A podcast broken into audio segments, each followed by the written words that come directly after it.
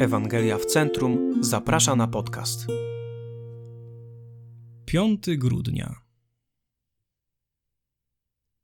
Nie można żyć jednocześnie po to, by spełniać wszystkie własne zachcianki i by służyć Chrystusowi. Żyj jako Jego uczeń.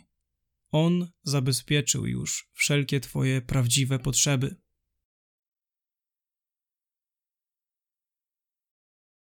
Mnóstwo rzeczy wrzucamy do kategorii nie mogę żyć bez.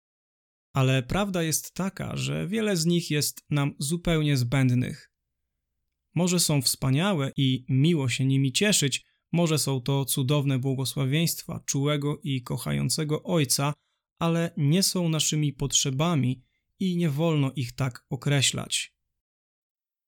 Gdy nazywamy coś potrzebą, mówimy sobie, że musimy to mieć, nie możemy bez tego żyć, a wręcz mamy prawo tego wymagać.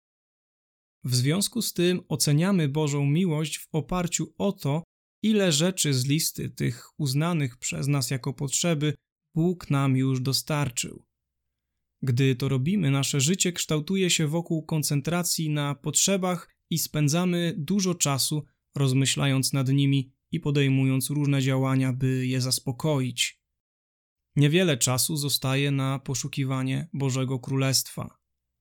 W związku z tym list do Filipian 4, 10, 20 daje nam pewne pomocne wskazówki. A uradowałem się wielce w Panu, że nareszcie zakwitło staranie wasze o mnie, ponieważ już dawno o tym myśleliście, tylko nie mieliście po temu sposobności. A nie mówię tego z powodu niedostatku, bo nauczyłem się przestawać na tym, co mam, Umiem się ograniczyć, umiem też żyć w obfitości. Wszędzie i we wszystkim jestem wyćwiczony. Umiem być nasycony, jak i głód cierpieć, obfitować i znosić niedostatek.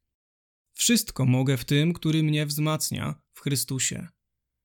Wszakże dobrze uczyniliście, uczestnicząc w mojej udręce. A wy, Filipianie, wiecie, że na początku zwiastowania Ewangelii gdy wyszedłem z Macedonii, wy byliście jedynym zborem, który był wspólnikiem moim w dawaniu i przyjmowaniu, bo już do Tesaloniki i raz i drugi przysłaliście dla mnie zapomogę. Nie, żebym oczekiwał daru, ale oczekuję plonu, który obficie będzie zaliczony na wasze dobro. Poświadczam zaś, że odebrałem wszystko, nawet więcej niż mi potrzeba. Mam wszystkiego pod dostatkiem – otrzymawszy od Epafrodyta wasz dar, przyjemną wonność, ofiarę mile widzianą, w której Bóg ma upodobanie.